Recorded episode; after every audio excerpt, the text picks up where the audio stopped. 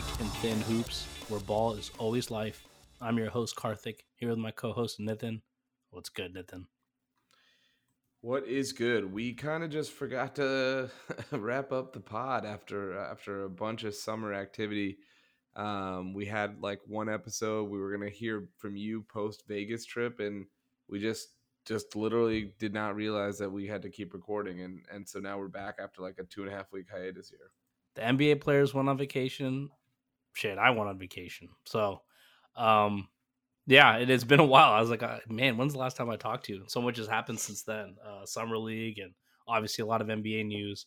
Um, it, the league is running 24 7, so there's always stuff to discuss. That's a good thing. Yeah, and we'll get into a bunch of that. Most recently, uh, of which uh, the hit the news wire is that Jaylen Brown is now the proud owner of the largest contract in NBA history. Uh, five year, $304 million Supermax finally came through after a lot of just murmurs about what was going on, given how long it took to, to put in place. We'll touch on that in a second. First, we got to shout out, uh, you know, Bronny James, who went through a terrible kind of uh, I guess I, I, I don't quite know exactly what happened. It sounds like he collapsed at practice at USC, had cardiac arrest, uh, was taken to the hospital, discharged later from the ICU. Sounds like he's stable, recovering, resting, but incredibly scary for an 18 year old of of his health and kind of peak physical fitness, age, everything. Uh, can't you know this happened to Shareef O'Neal, uh, Shaquille's son. Uh, I want to say maybe uh, four or five years ago uh, before he was ready to get his college career started. And I know it derailed him, but hopefully Bronny's able to get back to 100%. Can't believe or imagine kind of that whole process. And, you know, after seeing Damar Hamlin just a couple months ago to see this again in like a, uh, obviously one of the, the more uh, ballyhooed prospects and son of LeBron, of course, but best wishes to, to him in the recovery. Yeah, it's scary, man. As a kid to have to go through that. And, um, you know, it doesn't matter who your dad is, what your genes are, what medical, you know, attention he probably gets on a regular basis. This can happen to anyone, and uh, good to hear he's at least in stable condition, and and hopefully things will be good moving forward. But yeah, definitely scary. Um, and yeah, man, I don't know. Uh, hopefully everything's well, that, okay moving forward.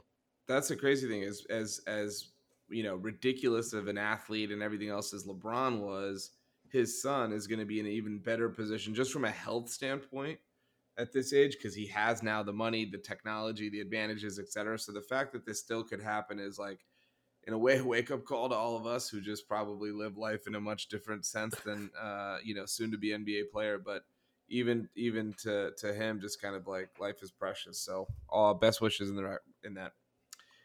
Um, Okay, so let's move on to uh, the NBA news of the day. Like I mentioned, Jaylen Brown, highest paid player in league history now, uh, overtakes Nikola Jokic, who was on a five year, $270 million Supermax. First things I want to say is like, people have to understand how the NBA's like CBA works and the salary cap works because, you know, a lot of people were talking about 2016 when Mike Conley became the highest paid player in league history when he signed, I think it was a $153 yep, million half. contract Mm-hmm. We've now doubled it up in in about seven years. And in both instances, it was a good, not great player that received that contract. You'd probably say that Brown is better now than Conley was then. Guys, all this is is just a matter of who's been with their team the longest and when they are due for a new deal. So Jayson Tatum will go ahead and break this next year. That being said, this is the first of these types of contracts under these new punitive rules of uh, the new CBA second apron. We already saw teams making a lot of cost cutting moves.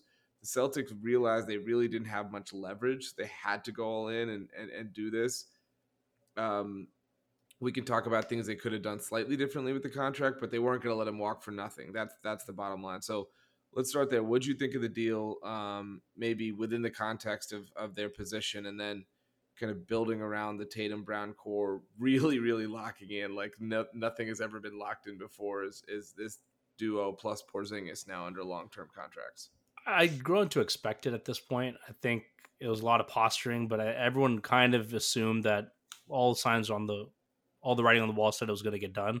So it was not surprising from that standpoint. I think the thing that makes this tricky is that the last year or two we've heard grumblings from Jaylen Brown.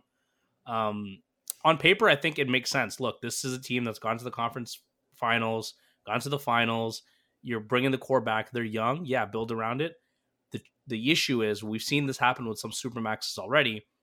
If Jaylen Brown got paid now and a year in, two years in, he's disgruntled, you're not going to get the return for that that large of a contract. You're going to get pennies on the dollar back.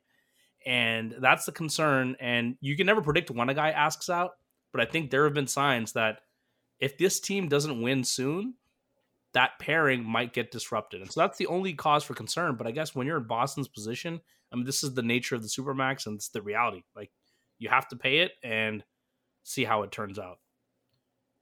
All that being said, and I don't disagree with it. Make no mistake, uh, Bradley Beal, please move aside. Uh, you now have got to give the reins to Jaylen Brown as the owner of the worst contract in the NBA.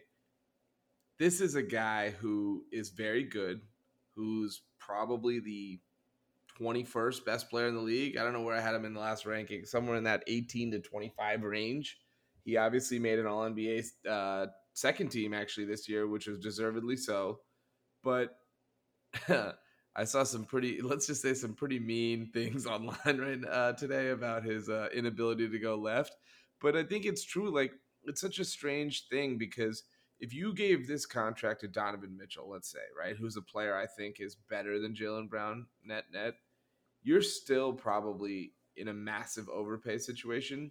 But Mitchell can't get that kind of deal because he's changed teams, just like we've seen so many guys have changed teams Brown, just like you know John Wall and Bradley Beal, those are like tier two stars uh, when they received the supermaxes, right? Like people forget, like Beal and Wall both came off All NBAs, same way Brown did, one time All NBA selections, and it creates because the supermax is almost like a detriment now to the team, the incumbent team.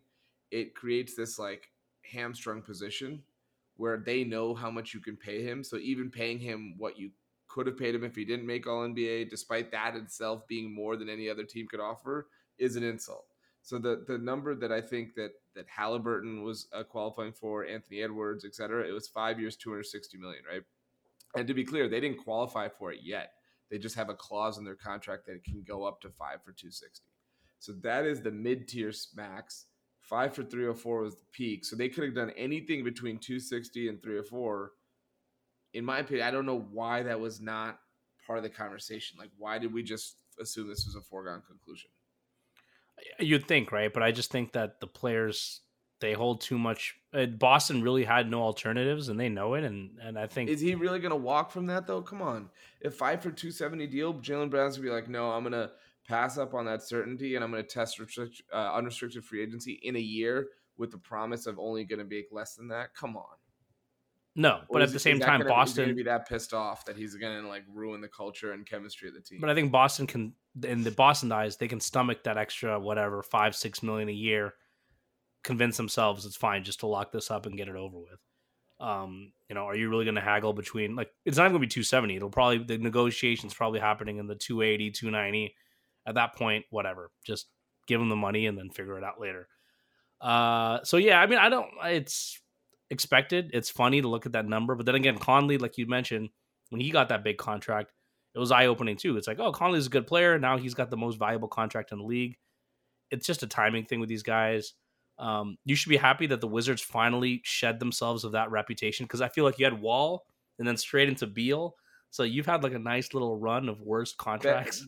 I, I will. I would do. I don't want. Look, I would be remiss if I didn't shout out my guy Ben Simmons, who has briefly taken that over for a period of time as well. Once they threw the Beal no trade clause in, he snatched it back. You know, Tommy Sheppard was like, "Wait a second, is there a guy out there with a worse contract than one that I've given out? It's unacceptable."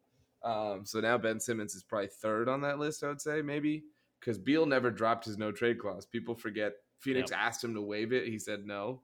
Um, so he's gonna be there or be somewhere That's he wants true. to be for four That's years. True. So still a bad contract. Um, this contract was three or four million. Were you surprised there's no player option? I mean, at this point, why not even throw that in for him? I, am not surprised by anything anymore, man.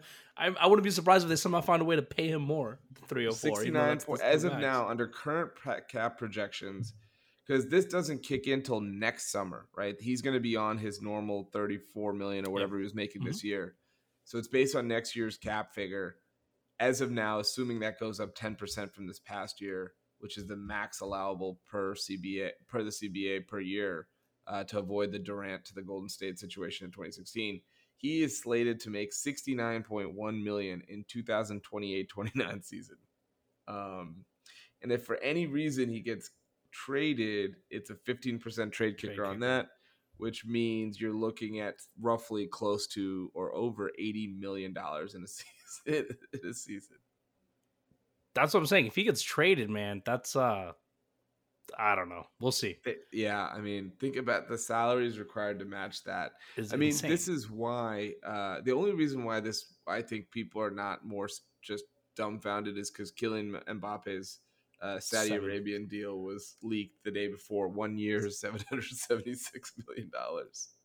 yeah, that's twice, twice, uh, more than twice this contract in the over the course of a year. In Um, fact, I think it was more than the, the the highest seventeen NBA players will make next season combined. Yeah, that's which is insane. yeah, so And in classic corny fashion, LeBron had to go and make a joke about playing there, and then Draymond, Giannis- literally minutes Giannis. later, makes the same joke. See, this is the problem, dude. Giannis had the perfect joke. It was sweet. It was kind of innocent. He posted that goofy picture of himself. Yeah, yeah, yeah. And then LeBron, of course, ruins it, takes it to a whole level that was not necessary. But anyway, I don't. This is a LeBron criticism free pod.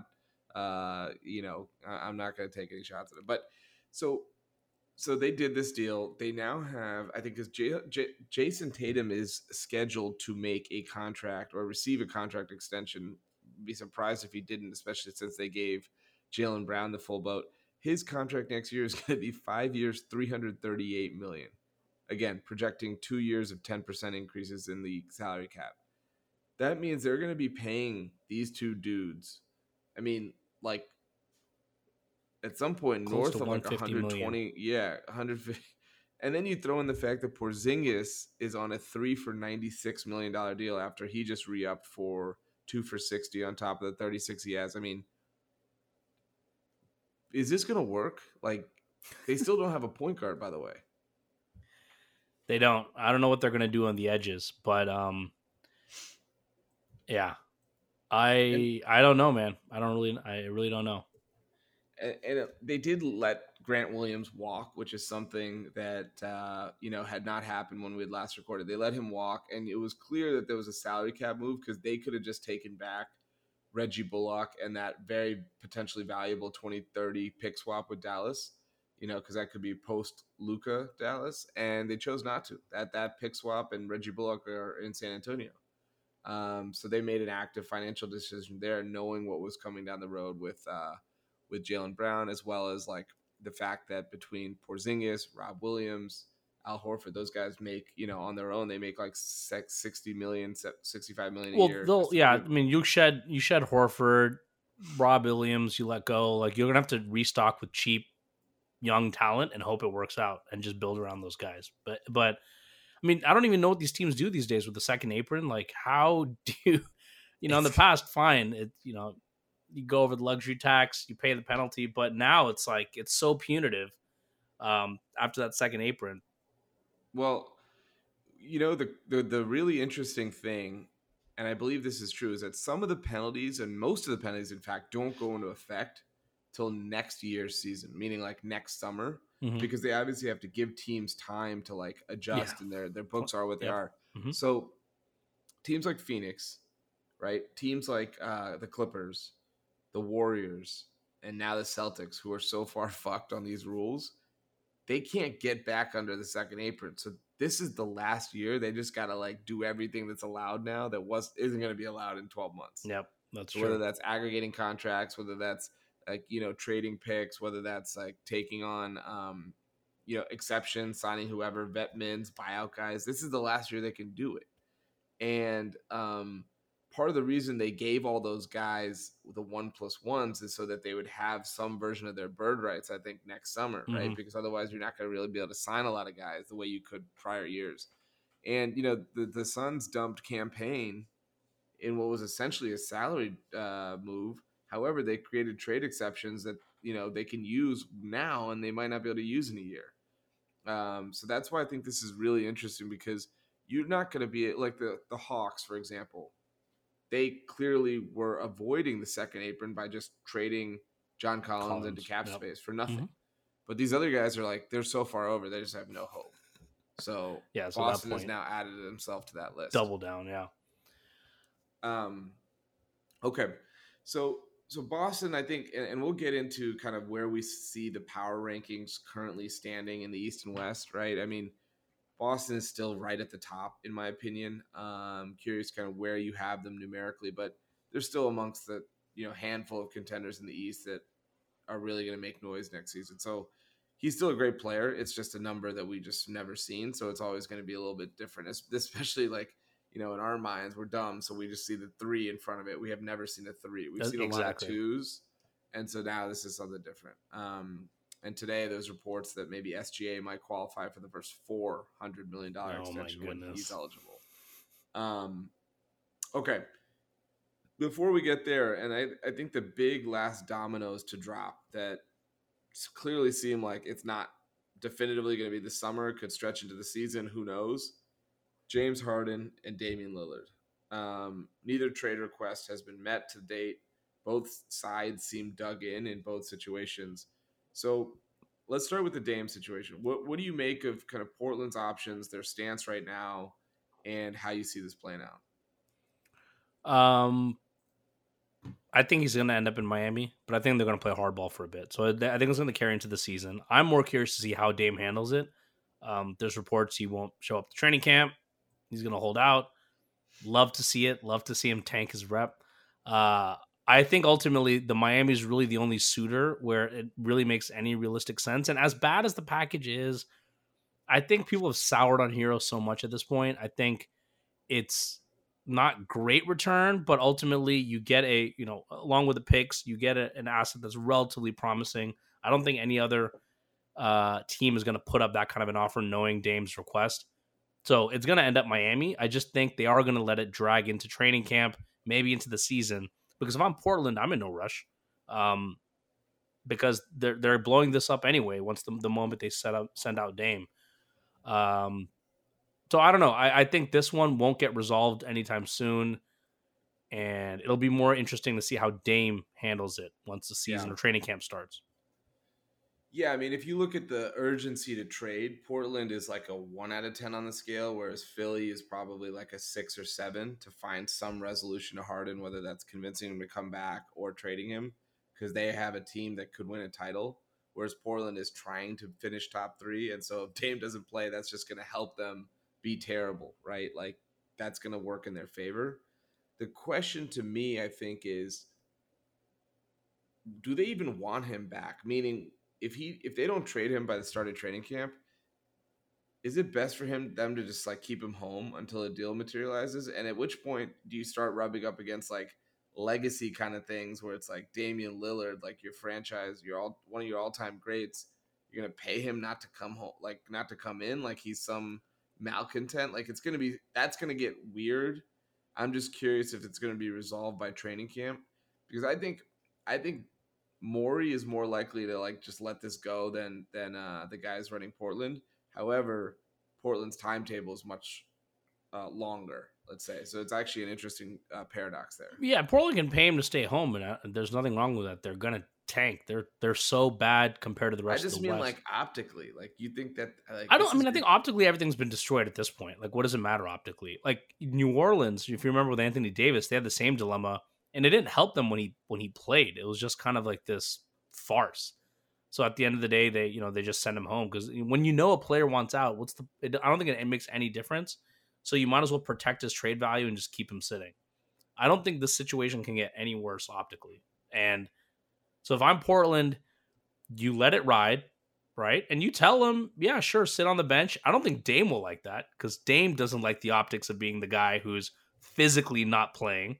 Right. Uh, he'll probably he position it as play. Portland told me not to play. I want to play, and there'll be some posturing there. But at the end of the day, like they, um, there's not going to be a better offer that emerges. I just don't believe there will be. So it's going to be Miami, and it'll happen. I don't know, relatively soon. I think with with Philly, Philly, I actually believe Harden has something to play for. Um, I think Harden actually is going to come and play, suit up, and I think he'll actually ball out the first couple games because he wants to to show his value. He wants to be traded. Um, I think it's a little bit different situation, and Philly, even though they they can't afford to let you know get into this impasse with Harden for too long, um, I, I think he'll be on the floor and while they try to figure out a trade. I think it's a little bit different than Portland's situation. So I think that one will resolve itself naturally. There's no rush because Harden will end up playing. So, you know, one thing on the Harden piece that uh, people do not seem to be talking about enough is like he is not only is in a way different stage of his career in terms of the pouting and the quitting that he did in Houston and then in Brooklyn, where he was still thought of as like a top flight star. So he's obviously in a different stage of his career from that standpoint. He's actually not extension eligible because he had picked up his player option. This is not one year left on a deal. This is the option year. And yep. so you're not extension eligible, which means he has to be on his best behavior, whether it's with the Philly team or with his new team, because if he knows this is his last really big deal, um, how many teams are going to trust him? Like, you know, I guess I say that, and Kyrie still got three for 120, but Kyrie didn't get the full max, right? And, and Kyrie's Kyrie, young. He's younger. You can talk yourself into that. Harden's on the decline. He's younger for sure. He's in more malleable fit on most teams. He's had playoff success in a way that Harden hasn't. And all that to be said, he did not get the full amount of money he could have gotten. So he clearly lost money because of his his availability concerns. And so Harden's going to be in even more of a precarious position, right? Where he's not going to get the big contract he wants. Like, and if he's just going to cap space, he might end up playing in a team or an environment that doesn't have championship odds, which is a shitty way for a Hall of Fame player to like kind of wrap up his career, especially one without a title. So I, I do think from that standpoint, he's got to be a lot more careful um, than than uh, than he has been in the past. But then again, who knows? Like to your point, it's like player empowerment. Who gives a shit? Like you'll just do whatever you want, you get your way, and that's how it's gone for him thus far. Why wouldn't it work again? And that's might be what he's thinking. Yeah, yeah, but to your point, like he's playing for that contract. He knows he doesn't have much earning potential left, so they'll figure it out. I, I wonder though. Do you think, like, if you had to guess right now what the destination will be, do you think it'll be the Clippers or it'll be somewhere else? If I gave you equal odds, and somewhere else. Sorry, does that include Philly? No. I think Clippers. They get it done. And I actually think there's a team that's fairly interesting if Maxey is the star that they seem to think he could be. Um, if you add like a Norm Powell, Norm yeah. Powell, Terance Mann, you know, maybe Batum, maybe Covington, bring him home to restart. You round the out the depth. Yep. There's an argument to be made that if Maxey is a is a guy like that, and him and Embiid are like the two main guys, you still have Tobias Harris. That could work.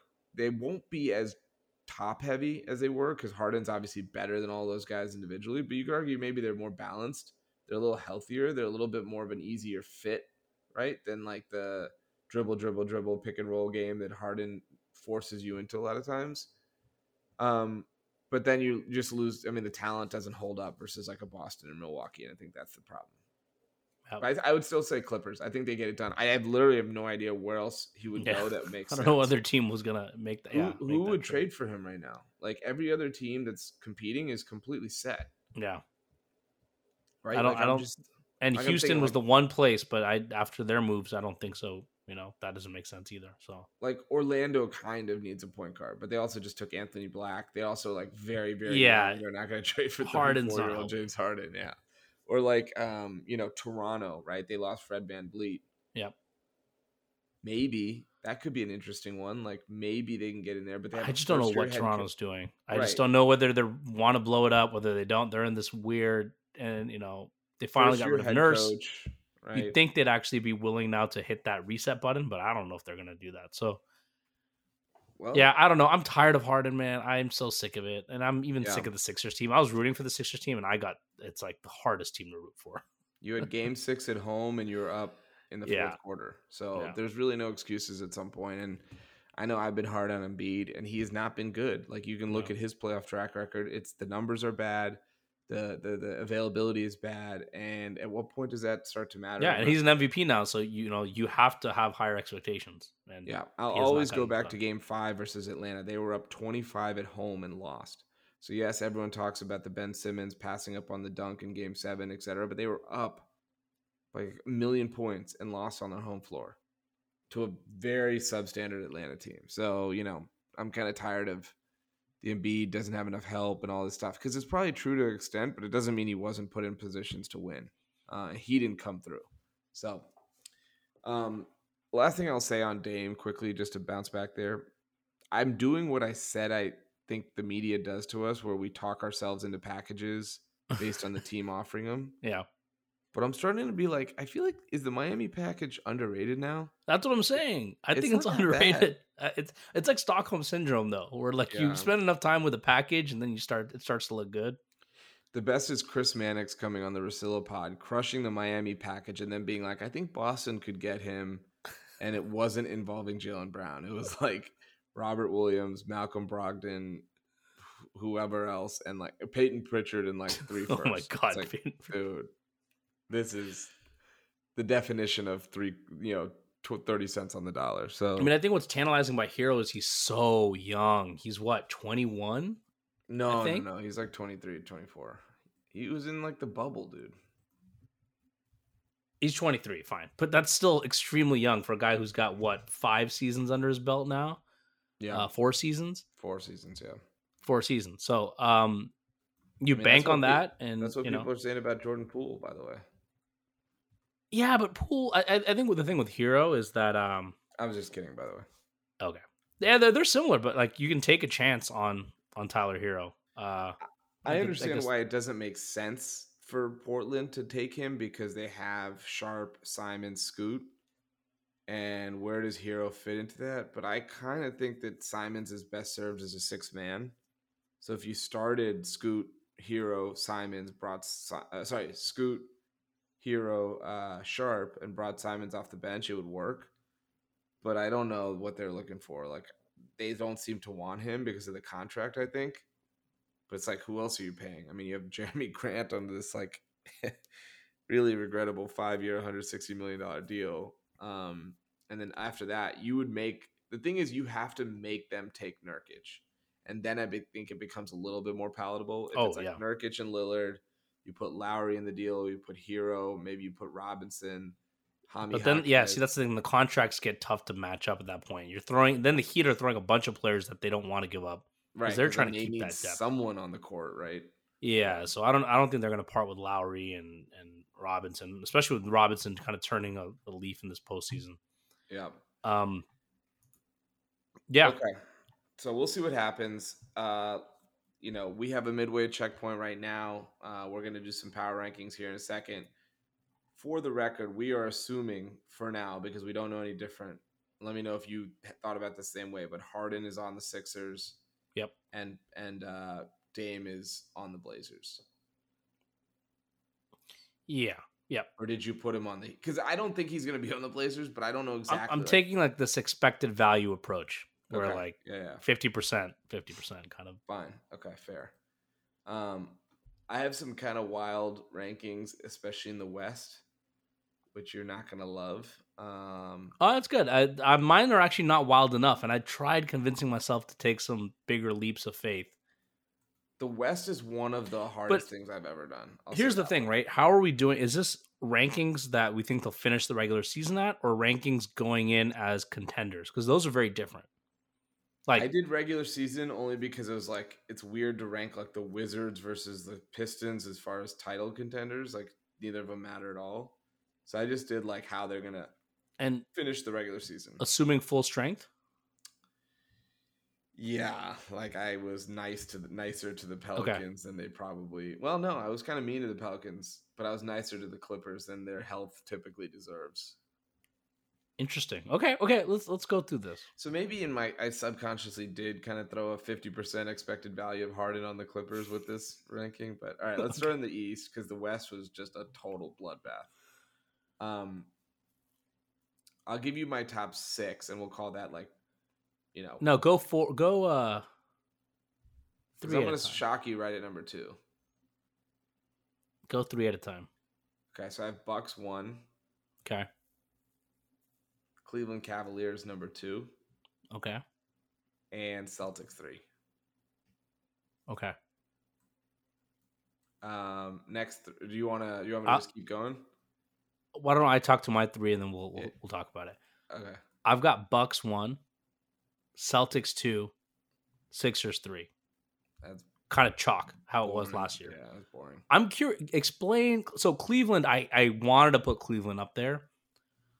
I actually thought the. I mean, the playoffs always expose teams a little bit, but I think that exposed a lot of their weaknesses and and provided kind of better ways to play them moving forward and and put some some doubt on that Jarrett Allen Mobley pairing. And I don't know, Mobley's progress is not as linear and as kind of steady as I thought it would be. Maybe it jumps this year. So I hesitated putting him in the top three, but I want to hear your logic.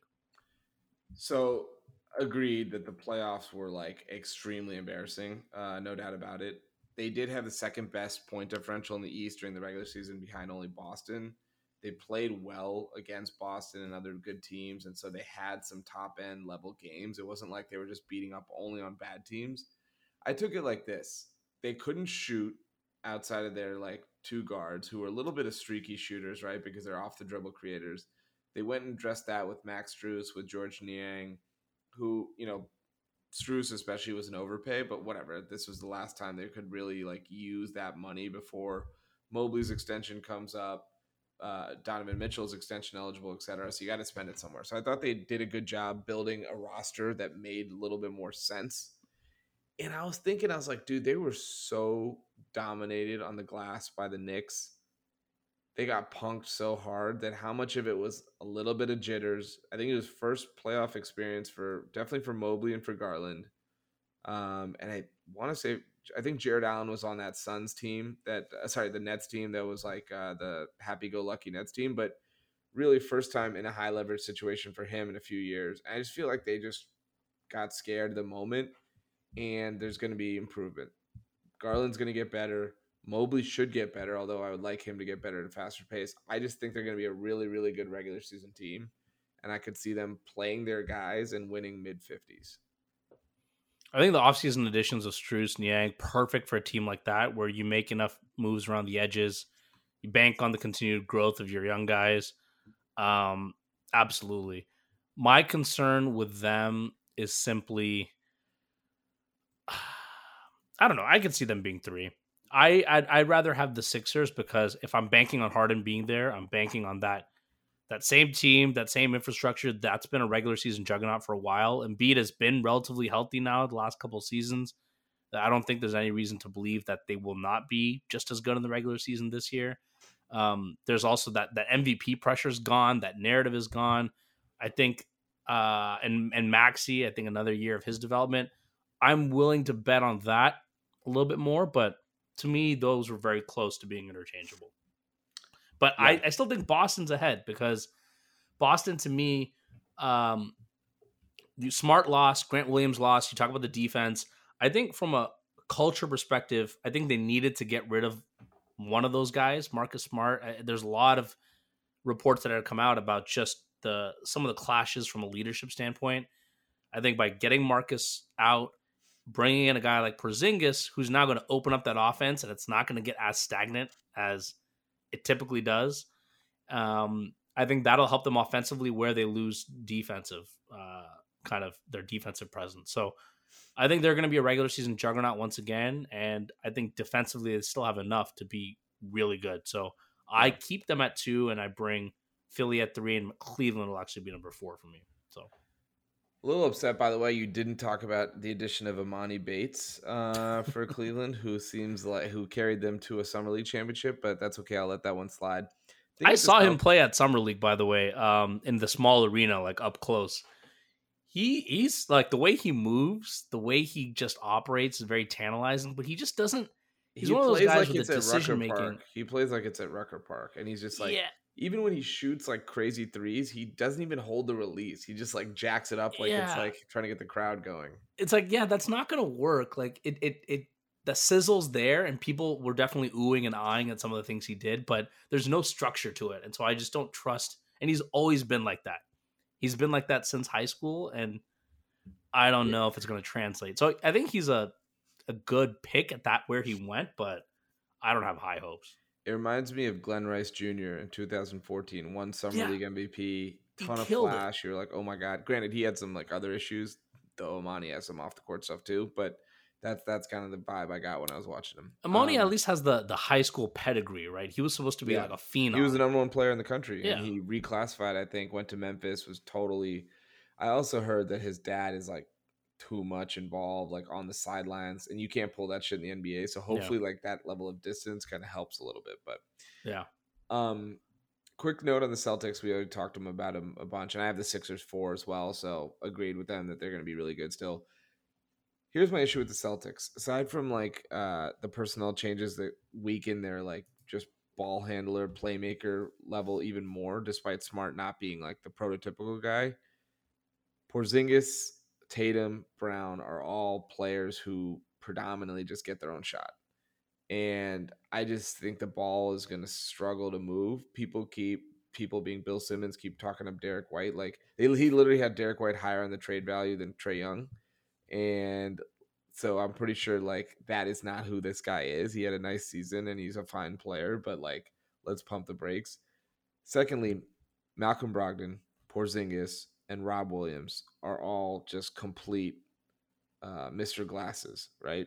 So those three of your top six players. You have Al Horford, who's like 37 next year, who probably is not going to be logging full season, full minutes. And even Jaylen Brown, a lot of people don't really think of him as like someone who misses time, but he's had some stretches where he's been out too. And it's really like Tatum and Derrick White are the two quote unquote Ironmen in their lineup. After that, it's like a lot of availability uh risks, let's call it. Yeah, it's definitely a house of cards. I feel like where things, a couple injuries here and there, um, can kind of derail them, especially even early on, it's chemistry wise, figuring out what those lineups will look like. Um, it is a radically different, considering they've had the same core six, seven guys with Smart for so long. There will be some growing pains. Um, It's a fascinating risk. I mean, I I loved Porzingis last year in DC. He was awesome. It's such just such a for a team that was that close to make those level of changes is pretty unprecedented. I feel like, you know, to your point, while keeping the same core, it's not like they Mhm. upended the whole roster. Um. Okay. Four. I have Sixers, so we have the same f- top 4 Mhm. different orders. Here's where I got a little freaky. Five. I put the Knicks. mm, Six. I put the Heat. I put Miami at five, and I had the six at Knicks, but then uh, the Knicks at six, I bumped them down to seven. Mm. I'm putting the Hawks the- up there. I love the DiVincenzo pickup, and I, I, love okay, that that's the thing. I think the, the problem with the Knicks is they didn't do anything this offseason. DiVincenzo's your their flagship signing. He, I actually don't think he's that good of a player at all. I saw him in Sacramento. I don't think he was as good as Golden State makes everyone look good, so they always pipe, you know, pump up their guys. You know, there's a stretch where Kelly Oubre looks solid on Golden State. It's all smoke and mirrors. I think their problem. Well, they lost Obi Toppin. Uh, I mean, Derrick Rose wasn't getting minutes at the end, so that wasn't a huge loss. I just don't. I think Tom uh, Thibodeau's teams have this like on and off like cycle. I have to go back and look at the evidence, but the, you know, the first year in New York they were really good. Then they took that step back. That last year they were good again. I think Randle's due for another down season. I just don't think there's enough on the roster to make them to convince me that this is a team that's going to leap into the top four or five. And I'm more willing to bet on Atlanta with Mm. Quin Snyder. With I don't think John. I mean, John Collins was a good player, um, but I think kind of shaking that roster up a little bit. Year two with Dejounte, I think that is going to be a more dependable team in the regular season than New York. And and uh, what's his face? R.J. Barrett. I don't know. yeah, Again, the great playoff. postseason, I was hoping to see something new, something like different. He picked it up. He picked it up in the playoffs. That's one of the reasons I have him at five. Is he did, he did, but no, he faded those last couple of games though. He did pick it up in the first, Who, like, who doesn't? That's tough. Those are tough games at the end there. yeah. Anyways, that's why I put. I mean, they're seven for me. Randle's six, ankle Miami's five. injury. How about Randle's ankle injury that you've just completely avo- I avoided? Randle, I don't. I just, I don't like Julius Randle. They didn't do a lot. It's interesting. They basically traded Obi Toppin for um for DiVincenzo. Um, we'll see what they end up doing with the Evan Fournier contract if they're able to get anything out of, wor- of worth of that. Probably not. Um, and yeah, they're bringing back the same core. The Heat, I was wrong about them last year, but though they did finish eighth. Um, miracle run of the finals. This is the year that they're gonna fall off if they don't get Dame. Now they've again. Last year they lost one starter, PJ Tucker, added no one. This year they've lost two starters, Gabe Vincent and uh, Max Strus. If they don't make the Dame trade, they've once again basically added no one. Throw in the fact that they lost Oladipo. Um, they are going to get Herro back, uh, but they had him back all re- all regular season. It didn't do anything. So I'm counting on the Heat. This is without Dame at six, maybe lower. In fact, I'm moving the Hawks up to six. You talked me into the Hawks as a top six team. They were, I mean, Uh, they were good with Quin Snyder at the end of the season, They right? were. They Like were. that, that's what I'm banking on. I think the Collins loss is fine. Like Yeah, he was he was like averaging like 12 points a game and he his name and contract were bigger than his production. It unlocks more time for DeAndre Hunter at the 4, gives them a better more more interesting look with like Bog, Bogey, uh Hunter, Murray and Young playing small or going big, playing Hunter at the 3, playing like a Kongwu with Capela or or the kid from um what's Jalen Johnson. He Mhm. could get some minutes. I actually like what they've done. Um, I'm moving the Heat to seven. the thing with Miami is like, dude, you talk about Strus and Vincent. I mean, two years ago, you didn't give a shit who those guys were. So like, I doubt, you know, Highsmith will come out. Like, they'll have guys who replace that production. And I, I told you, I'm banking in, let's say, fifty percent of that being Dame. Um, they were an eight seed last year, eight or nine, eight, They were a seven by the well eight, seven, eight at the regular season, but then they won. and the and they were a one seed the year before. And I think their natural position is just going to settle somewhere in that four or five range. no, they were oh the Heat. Sorry, eight last year, one the year before. Correct. Yeah, yeah, yeah. yeah, yeah. Sorry, I thought you were talking about the Hawks. I was getting confused. Okay, so I have Sixers, Knicks, Hawks. You have six uh Cavs, Heat, Hawks. Is that right? Yeah, Okay, so then give me your seven, eight, nine. Knicks, Pacers, Bulls. Interesting. So our top seven, eight is right. So I have Heat at seven, Pacers at eight, Magic at nine. Ah, they make the leap. What do you like about the Bulls? This is a depressing team that I think is going to blow it up at the deadline. Yeah, I actually don't know what I like about the Bulls. Um, I don't know why I put them this high. Actually, They have two stars, right? But then, like, they didn't really add anything. They added Jevon Carter, which is like a meh signing. yeah, I'll tell you right now, this is probably a mistake. Um, you know, Lonzo's not coming back this year. Yeah, it's they already been much said- decided. They pretty much said, which is Yeah. crazy. Um, I, I this team is it's you know when they're fully on, and I know that's usually been with Lonzo. Um, they've they've got some young pieces. I would assume they they re upped on you know him. They've got LaVine. They've got talent that I, I just I find it hard putting them tenth or eleventh in this pecking order because the teams below them, who I have the Raptors, I assume that they're a more likely candidate to blow it up. I think Chicago's more committed to this core than the Raptors are to theirs. The Nets, um, the That's the Magic, one you're missing to me. I have the Met, Nets tenth, Bulls eleventh.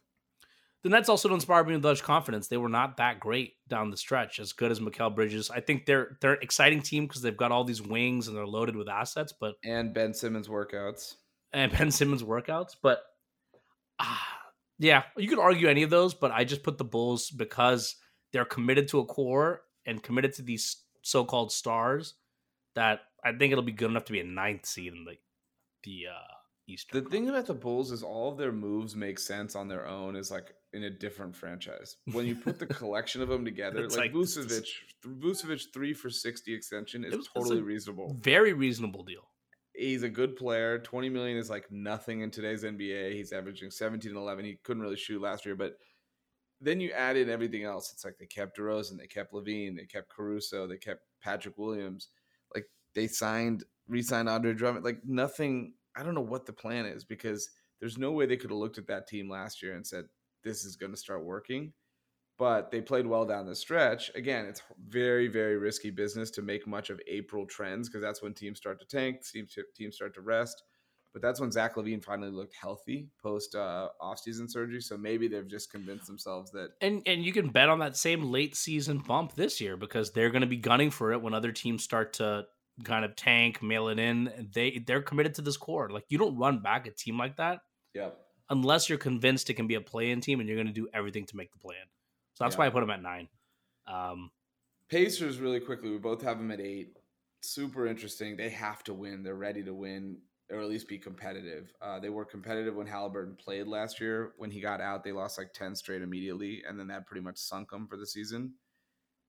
Obi Toppin's an interesting ad. They obviously get another full season of Mathurin, healed. Bruce Um, Brown. And Bruce Brown was the big signing who's going to fit perfectly into that lineup. Um, Turner was extended, so he's finally out of trade rumors momentarily. It feels like they have what they need to at least go 500 or maybe slightly better. And if Halliburton is tr- truly a star, which is what he's being billed to be, we'll see what he does for Team USA this summer. I think they've got to be uh, at the top end of that playing mix. Yeah, this one's hard for me because um, they they solved a lot of their ish, a lot of issues in the offseason. Secondary playmaker, which they really struggled without when Halliburton was off.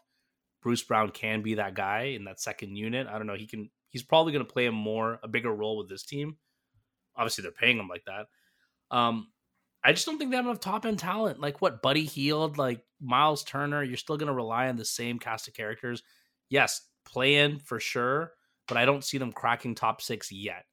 And Halliburton, for all his leaps that he's taking as a player, um, of course, I, I'm. You can say I'm salty or whatever. I just everyone acts like this guy's going to be a 30-10 guy, and I don't. I don't know if he's going to hit as high of a ceiling as everyone sees for him. So Well, I think we'll with see. him, his his best attribute is his weakness in a way that he is so unselfish that it's hard to be a tier one star because you have to be pretty selfish at, it- to, to sort of carry a team. Like if they need him to take 25, 30 shots on a given night, he hasn't really proven that he wants to do that, is willing to do that, is capable of doing that over and over again. The way like you see some other guys being able to drag their team forward. He reminds me of like a supercharged version of what Lonzo could have been, where it's like super unselfish, like moves the ball, finds the right person, amazing vision, good shooter. You know, Halliburton's a better shooter. He's 50, 40, 90 pretty much every year, flirting with that. I just, I don't see how he can average like 25. Maybe he, maybe he, He can- makes that leap, but I mean, like to me, he's prime. He can be like prime Steve Nash, right? Where Nash could be depended on as a scoring threat when needed, and he could hit the three and shot good percentages, but wasn't always looking for a shot. right. I just don't know if that archetype in today's league is going to get you. They're going to be very good, but all the top teams, their top guy is a scorer, is a Mhm. pure scorer. Um, and can Halliburton get to 30 a game? I don't know. Or 25, 27, 28. Maybe he doesn't need to, but I just think that the archetype of just being a really good passer and a you know pretty good scorer, I don't think it carries you as far as it used to. So that, that's my only concern. But you know, he's so young and so talented that Yeah. he could be anything. I mean, he's better than I thought. That's for sure. Oh, he, I mean, he's better than yeah. His leap this year was amazing. He was incredible. So okay, so who'd you have tenth? I had the Nets. I had the Raptors, and and that I'm banking on the fact that they may not like they may just keep this roster together, and they're Yeah. still even without VanVleet, there's enough talent to to sneak into the play in. And so, do you have the Magic eleventh? 12th, but I actually I I was too low on them. I keep I should have probably put them 11th over the Nets, but I wouldn't have them higher than 11th. Oh, I Okay, sorry, sorry. Okay, so you went 10 to 15. You went Raptors, Nets, Magic for 10, Yeah. 11, 12. Okay. Yeah. I went Nets, Bulls, Raptors. And then what's your bottom? We don't have to spend a bunch of time on it, but how did you how did you solve the bottom of the East? Charlotte, Detroit, Washington. Yep, I had the same. Uh. Washington actually could be better than Detroit. I think Detroit might be a train wreck, but Can we talk about like we don't have to talk about, but Cade like I d- like does anyone care that he was the number one pick? Like I feel like I keep saying this, but like he's probably the least so talked about it's one so pick in, strange in a He- while. he- and given that he hasn't been a flat out bust, right? Otherwise, then you garner a lot of attention. I don't, it's weird that no one talks about him. But that team is just irrelevant, man. He was injured for a good chunk. Um, it's hard to make sense of just what they're about and what Did he, He brings- play last year? Yeah, he played 12 games. yeah, he barely played. So that's why he just kind of fell out of our collective So his, his rookie year, he was 17, 6, and 6, but then he didn't shoot the ball very well. 42% from the field, 31% from three. The concern I have here in year two, I know it's only small samples. He was 26 and 6, so a little bit uptick on scoring, but mostly just by more volume. He again shot 42% of the field, shot actually worse from three. So not really sure yet what he is and hasn't really been talked about. So anyway, the Wizards might be interesting. I mean, they're going to be kind of fun to watch at times because Kuzma and Poole will light it up, and they're going to be atrocious on defense, is what I guess. Tyus Jones could be good. We'll see what he looks like as like a full time starter. So they have some like kind of interesting guys, but by and large, that team's going to suck, and I think they're set up to do so. I think you just spin a wheel between Charlotte, Detroit, and Washington, and they could all finish in different orders. There's an argument to me. To me, they're all pretty much identical. Charlotte's the one I'm keeping an eye on of like some upside potential just because Miles Bridges is going to be Yep. playing for his NBA future. You have PJ Washington probably coming back on a one year prove it deal. Very strange to have two young forwards both on QOs, um, but that's might be how it shakes out. You have Brandon Miller. We'll see what he can give them. And then in theory, a full season of LaMelo. You still have Hayward. You still have Rozier. Maybe Th- they yeah, there is back- a lot of talent. So that's why I have Charlotte 13. Yeah, there's a lot of talent, but they're 13th. Um, all right, let's go The to the NBA is West. deep, man. It's crazy. It's like The, the, the West is absolutely insane. like I think, I would play with Charlotte in 2K, and they're the Yeah. 13th best. When was the last time you'd play with the 13th best team in a conference? in it's 2K? true. The talent in the NBA right now, which is no tr- seen no truer than in the West, and trying to rank those teams is out of control. Yeah. All right, in the West, let's do it this way. Do you have the Nuggets first, Yeah, and do you have uh, Phoenix second? yeah, and that's that's why I asked the health question because or Okay. regular season question because Phoenix to me may not be the two seed, but they're definitely The second most second. Yeah. Okay.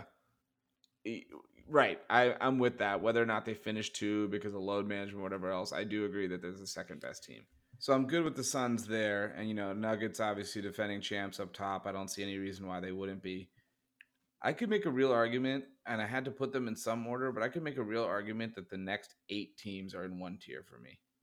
Maybe I'd break it up into two and two, but I don't even know exactly how they all fit together. Like, I'm not quite saying the Thunder and the Lakers have the same odds of fit it being number three. I'm just saying if it came a situation where the Thunder were seven and the Lakers were eight because of injuries, it wouldn't shock me, right? And so this is the crazy thing. I'm gonna just give you all these teams in order. Okay, You can tell me who your three to ten is, but this Okay. is where I three Clippers, four Warriors, five Mavericks, six Lakers, seven Timberwolves, eight Grizzlies, nine Kings, ten Pelicans. And I guess sorry, I did put the Thunder at eleven, so they would be out of that group. And I still don't even believe the Thunder are going to miss the plan again, so I'm not sure what to do. Or we'll miss it. They made it last year, so I have so much to say about that. give. Mine is very different. All right, what do you have? I'm assuming health, right? I'm well, actually, I'm I'm inconsistent because there's a team in here I did not factor. Well, no, because here's what here's what I think about it. Right, like the Pelicans, they don't get the benefit of health. They don't. They're never ever healthy. The Clippers, you could argue, also should not get it, and I agree. But I just think Kawhi and PG, if they give us 55 games apiece, there's a chance in there they could be really special. So uh, okay, so my three is Lakers, and I give them the, the full benefit of health just because they've got a a really good roster after Right. um right um number four is the Kings, number five is the Grizzlies, number Even six without Ja for 25 games. you trust the infrastructure. Marcus Smart, they'll survive. Okay, sorry, I don't want to cut you off. Go Six is Warriors, seven Okay. is Clippers, eight is Mavericks, nine is Timberwolves, ten is Pelicans. So ten, I've got Pelicans as well. So we are aligned on one of the one of those eight teams, Pelicans at 10. Yeah. And I've got Thunder at 11, just rounding that out. So we're both 10 and 11 is the same. I just feel weird. And you have Jazz at 12, I assume. Yeah, there you go. let's let's build some consensus here at the bottom. Out of curiosity, we can get to the middle, but who do you have at the end? How do you fit? Have you? How do you have the last three teams? Portland, go, Houston, San Antonio. Mm, okay, so and and Portland. My expected, my expected value as Dame was gone, so I did Houston, Portland, San Antonio. Houston's just so young and raw that I could see Portland being better. But yeah, those are interchangeable. But they just signed VanVleet and Dillon Brooks and spent like trillion dollars doing so. So I figured they would that would give got to give them some boost. That's true. That's true. Yeah, maybe you can switch them. But that I you know.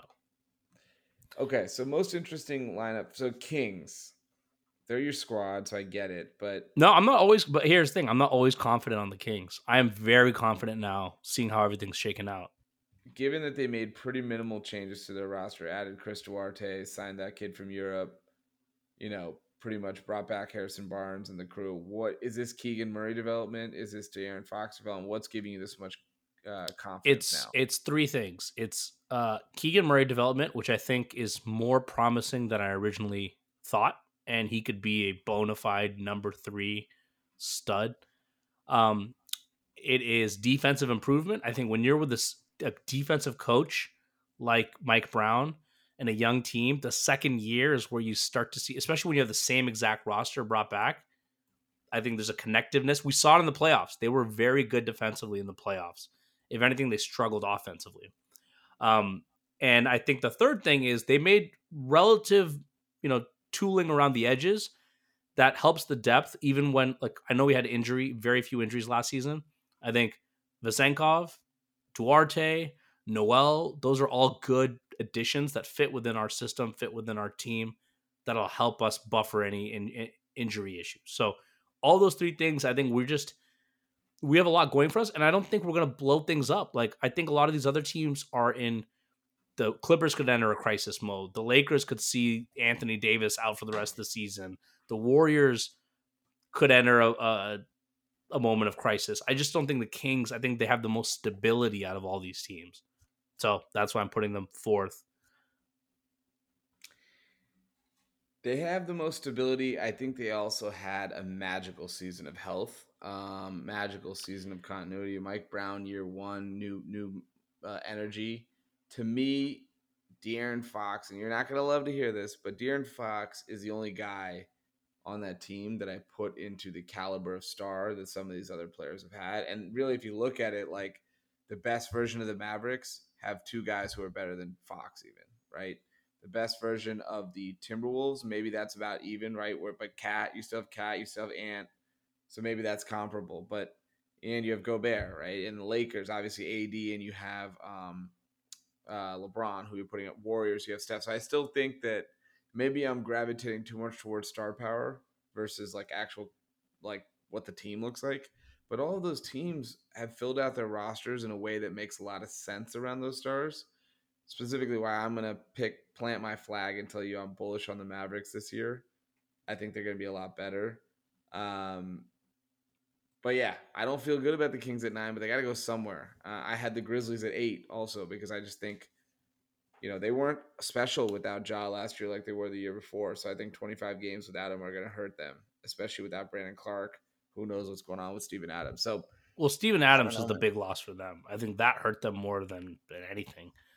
Um, all these teams, I mean, I, I'm I am giving I mean I'm giving a nod to the regular season a little bit too much, I know, because these teams will finish high in the regular season. But I think that stability carries into the postseason. I know last year was weird, like both those teams got upset, the Kings and Grizzlies. I just think that they're going to be better positioned. And I think all those other teams have so many question marks that, like the Mavericks, things could fall apart with with Kyrie. And I'm just banking in some of that stability to help them in the long run. That's that's the explanation. By the way, the Pelicans were the one seed last year when Zion was playing, and Ingram wasn't even there yet. So there's but, a world in which who knows, right? Like they get healthy for once and their team is absolutely loaded. But I can make an argument for every one of these teams like that. Like Minnesota, I look at their late season stretch, they have an argument for being a top 4 team the way they closed out the season.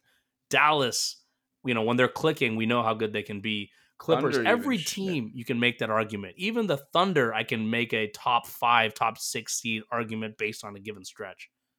So I I get that's, that logic. That's why this is like I I can't remember. It's been how many years since it was this deep, but it's weirdly not that deep with what I would consider true title contenders. Yep. That's the strange thing. The middle class here is so talented. Like us debating about like the Pacers and the freaking Hawks and all that stuff. Like to me, the West three through ten blows away the East three through ten. Yeah. It's gonna be a But war of attrition. It's really gonna be who gets injured, who doesn't. And I know that's the case every year, but I don't know. All these teams feel like they're teetering, and you could see, like you said, they could be as high as three or ten in this tier right here. And Utah right now still seems like they're on the outside looking in, but they just went and made an acquisition with John Collins. Yeah, a couple good rookies. They're competing. So I don't think that they're going to be heartbroken if they don't make the plan. But if you, if, even if you put them aside, you have 11 teams, one of which won't even make the freaking play in, two more which won't make the playoffs, all of whom expect to do that this year. Um, there'll be varying degrees of disappointment, right? Like if the Mavericks make the playoffs and they lose round one, that's a disappointment. Yep. Whereas if the Thunder make the playoffs and lose round one, it's probably not as much to sell. True. Um, the Timberwolves. Now you're in year two. You somehow managed to push your way into the playoffs last year after like the ridiculous Gobert trade, but they could easily take a step back. Or does Ant turn into MVP level player and suddenly they're a different animal? Who the, knows? the the problem with them is the cat. Cat is f- his future with the team. If things don't start smoothly, he can easily be moved. And it was reported today that Naz Reid had an offer. So he signed three for forty-two with Minnesota, but he had an offer for four and sixty with uh I forget who, a different team. Um, and the the reading between the lines is that hey, he took a he's continued to stay with the Timberwolves behind Cat and Gobert. Maybe because he thinks there's an opportunity for more, more minutes. Maybe he thinks the Cat situation doesn't play out. Uh, and so Cat gets moved and he becomes kind of thrust into that spot. So I don't know. I think with them, there's a lot of.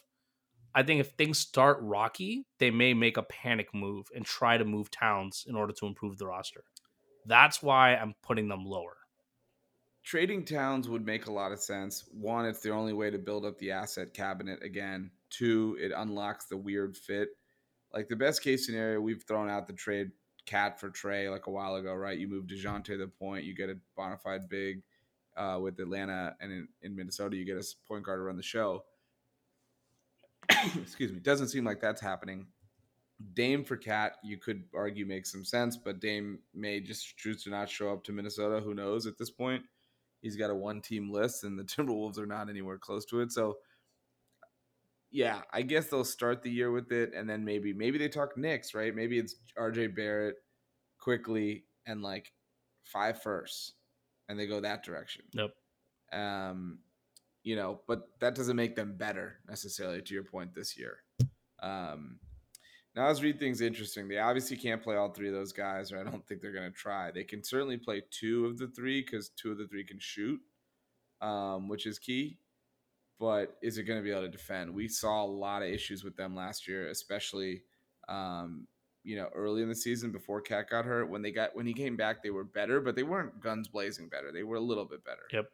Um, I would say the one that has the most variance here to me, I put the Clippers at three. That's clearly too high from where they're likely going to end up. But healthy PG, healthy Kawhi in the playoffs, complete. I understand that's like asking for a shooting star, but if we get that in the playoffs, I I really still think that they are, you know, one of a handful of teams that has the top end talent to beat the Nuggets. So I agree, right? Like, and I, I mean, look, I put the Lakers at three, and obviously that's contingent on Anthony Davis' health, which is never there.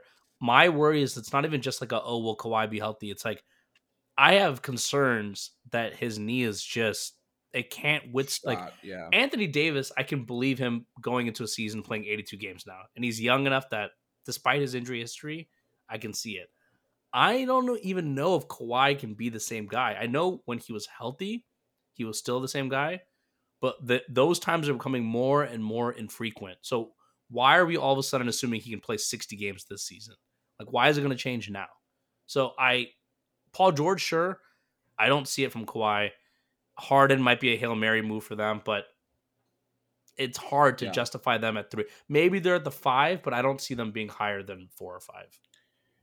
Really good point. Um, Kawhi's knee. He played two games of like ton of minutes in the playoffs and then went down. But he also played like pretty much every game down the stretch, sim- similar to Anthony Davis.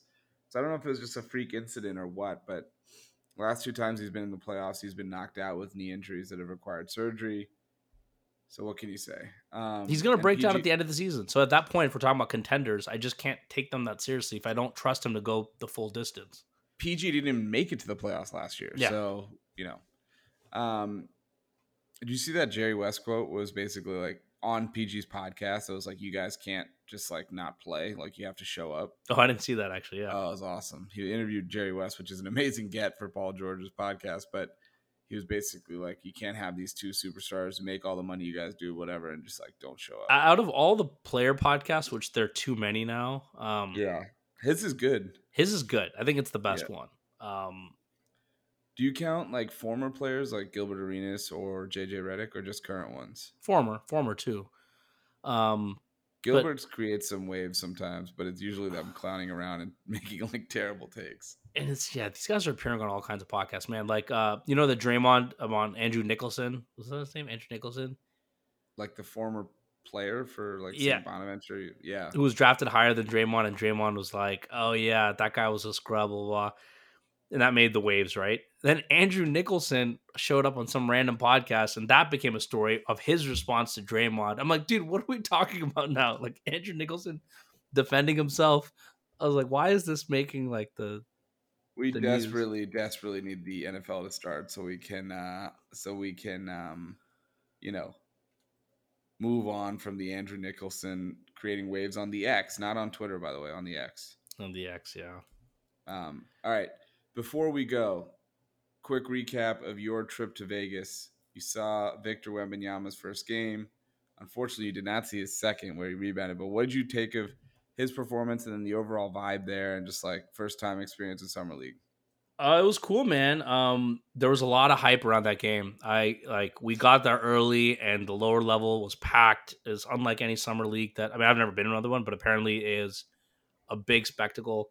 Um, I had I took a bunch of notes of the games, and you know what the funny thing is, I had all these observations from those first set of games, and over the course of summer league, you can throw half of them out the window. I think Wemby, a lot of concerning moments uh, in that first game but then he had a really good bounce back. Same thing with uh what's his face? Cam Whitmore. After that first game, I was like, this guy, I understand why he slid. He ends up winning MVP of Summer League. Yeah. So um I think a lot of these guys, I think Scoot was definitely the most fun to watch for me. He just there was an it factor to him and the way he moved that just was tantalizing. I was like, this guy. I know Bill Simmons is it, it talks too much about Scoot and hypes him up too much, but you it really felt like that watching him. Mm-hmm. But anyways, I'm not gonna go into all my. I think overall it was a cool experience. Um, I only stayed for two days. Some of the guys stayed for another day, and they actually ran into a lot of players on that third day. I didn't have that uh, experience. I don't think I was in the right. Like we weren't hanging out in the right hotels. Apparently, they're all at the Wynn. I- I'm shocked that you guys weren't at the right places. Yeah. Uh, I was like, where? Why aren't they walking around Planet Hollywood? Um, but overall, actually, what I liked is the media. Like, I recognize so many. Like, I walked by J.E. Skeets and oh, nice. Okay. Kings podcasters brought you know shoulders with them. I saw the Kings radio guy at the Kings summer league game. So you you see, and then you see a lot of random old players like Jordan Farmar was walking the halls and dapping people up. So a lot of random names and a lot of diehard NBA fans, and like you could tell like the fans there are like not the typical fans that show up to a, a normal NBA game. You know, who like your casuals wearing the jerseys of the stars. You've got like the the nerdiest of nerds, like wearing Yeah. Obscure jerseys. You can tell that all these guys play Sporcle in their free time. Yep. Um, yes, sir. So it's cool. I It's cool I being played a little bit today, by the way. savvy basketball crowd. So I'll I'll stop there. But it was it was fun, man. It was good. It was cool being there just for basketball, and um, yeah, I know. I'm bummed to have missed it, but we can always make the second trip to Vegas this December for the uh for the um in season tournament or NBA Cup. man, final, we didn't even get to not- that. I yeah, want the record to touched on it. show. I think it's going to be a massive success, and I'm so so excited about the in season tournament. I think it's going to be good, and it'll be it'll continue to get better over time. I think that's the important thing. So ten years from now, it'll be way more exciting than it is year one, And I think year one, as long as fans know which games are which, which They it will. sounds like they figured out a way to do so, and as long as players seem to be motivated to win it because they want to go beat their buddies or whatever, even if they don't care about the 500k, that'll be a lot of fun. Yep. Um, we just need the semifinals and the finals, which are kind of the main parts of the tournament that are like their own thing. We need those two games, the teams to go hard. You know, if they don't go hard in every group play game or whatever, it'll be But okay. 'cause I, I be hate when people say that they're gonna go hard, man. It's a regular season game. This isn't the All Star. Everyone thinks in their mind it's gonna That's look like the All Star game. That's it's gonna true, look yeah. like uh, Tuesday night in basketball. And I know everyone says no one cares about the regular season. These guys still play hard in the regular right, season. right. It's like if you enjoy watching NBA, Yeah. you'll enjoy watching this. Exactly. This isn't the All Star. Everyone keeps imagining the All Star game where these guys are just walking it up the court. So it's like- basically the semifinals and the finals need to be like kind of teed up. yeah. Th- those will feel like your marquee, like you know those like Thursday night like Bucks Sixers. Those games have a little extra oomph to them, even though it's a Yeah, regular yeah, season. It'll be like that. Okay, I'm with you. I'm excited for it. I look. Let's say the Wizards sneak into the, you know, Bilal Coulibaly is suddenly hitting shots from where, and he they sneak in. They're going to be playing for their lives out there. See, here's the thing: the NBA has to fix it so a pretty good team wins. Because if a random scrub team wins, no one will take it seriously. That I don't like think that'll happen. It could be like I was just looking at our power rankings, for example, right? It could be that you know, I don't know the the freaking like Trae Young just goes ballistic for like four games and they win or something.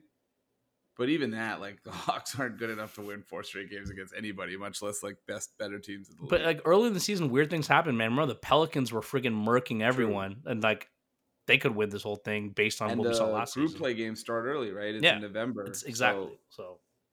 this is gonna be what James Harden. I mean, look, he's not won an NBA title. What if him or Russell Westbrook are like, I'm gonna go win a Some of these guys can't NBA win. Cup. Like Chris Paul, even with the Warriors, he can't win this because it's just gonna win- be like a black shit. mark. We didn't even mention Chris Paul when talking the Warriors. Uh, I mean, Wow. it's I doesn't move. The fact that we didn't talk about him says everything. I don't think it moves the needle much either way. I'm excited to see him because I think the best role for him is off the bench, but he's such a big force in the league and his persona and everything else. And If and, he does make his way into the starting lineup, like they're probably going to end up benching Looney. There's no way you bench any of the other guys, I think. And that could disrupt things uh, on given nights. So I just like throwing really another ego into that mix. Not that he's a necessarily a big ego guy, but Uh yeah, he is. I mean he is. But so now No, yeah. throw that in with Draymond and all of that. It's it'll be interesting. yeah. All right. Well, that's a wrap for us. Uh, we will be back. Who knows? At some point, like if there's a big trade with either Dame or Harden, I'm sure we'll come back and talk about it. We definitely got to come back in August for a review and check in on the World Cup, uh, which is actually how this podcast started back in 2019 when the Wizard, uh, not the Wizards, Team USA got seventh. Sorry, I was thinking about the Wizards sucking. Team USA sucked and got seventh, and then it wasn't until Tokyo where they resurrected and won the won the gold medal. Um, that's happening end of August. Uh, did you see our squad by the way? Do you know who's on it? I forget. I mean, it, It's pretty nice. It's it's Hali and Brunson at the point guards. It's uh, Ant and Austin Reaves as shooting guards. Mikal Bridges, uh, Cam Johnson, um, uh, Jaren Jackson Jr., Bobby Portis, Walker Kessler, and oh Keegan? Brandon Ingram. I was gonna say who. Uh, Oh, Brandon Keegan's Ingram might be. A, I don't think Keegan's on it, but Brandon Ingram is playing and he's good. So the starting lineup is basically going to be like Ant, Ingram, Triple J, and Bridges are locked, right? And then it's going to be a question of whether they want Halliburton or Brunson. a lot of talent. Definitely a lot of talent. I'm uh, I'm still more excited to see Canada just because Canada. Canada, looks on- super talented too. I've been on Canada for years and years. They finally have everyone except Wiggins. They're Yeah. going to be loaded. Uh, bummer that Jokic is out and Giannis is out. So we'll see. But Luka's going to play. Um, Victor's out also, but France is loaded up. Spain's ready to go. It's going to be fun. It'll be fun, And- but then the, the only thing is like last because of where we finished last, and then where we ultimately finished the next year. I find it Nothing hard to take anything away from this, right? So Well, you're about to be all in on the NBA Cup, and what does that matter? So oh, it's gonna matter. Just wait. You think those guys are going to play hard? People play hard for their countries. Ben uh, Ben Simmons isn't playing for Australia. No, I, I like international ball. I just hate how the ball just never swishes. It just like bounces on the. It's like a, they play with a double rim or something. Something is going on with the rim. I It doesn't feel like smooth. I remember when I was ready to leave Dame in Japan Oh yeah, after that performance in, in the Olympics, and then he came back was terrible that season. I was like, all right, this guy's cooked, and then came back with his best year yet uh, this past one. So, just like the power rankings, I continue to prove I know nothing about basketball. Um, but anyway, please rate, review, and subscribe uh, to Thick and Thin Hoops. Please follow us on all major social media. So I guess we now have to have a new uh, brand on the X. That's going to be our summer project yep. uh, try try to tap into all the things that uh, Elon and the boys have cooking over there. So we might have to pay eight dollars a month to get the blue check. yeah, honestly, it's our only way to, to to fame at this point. So anyway, thanks again for listening for another season. Uh, we look forward to talking to you shortly, and 23-24 is going to be here with that before you know it. So thanks again.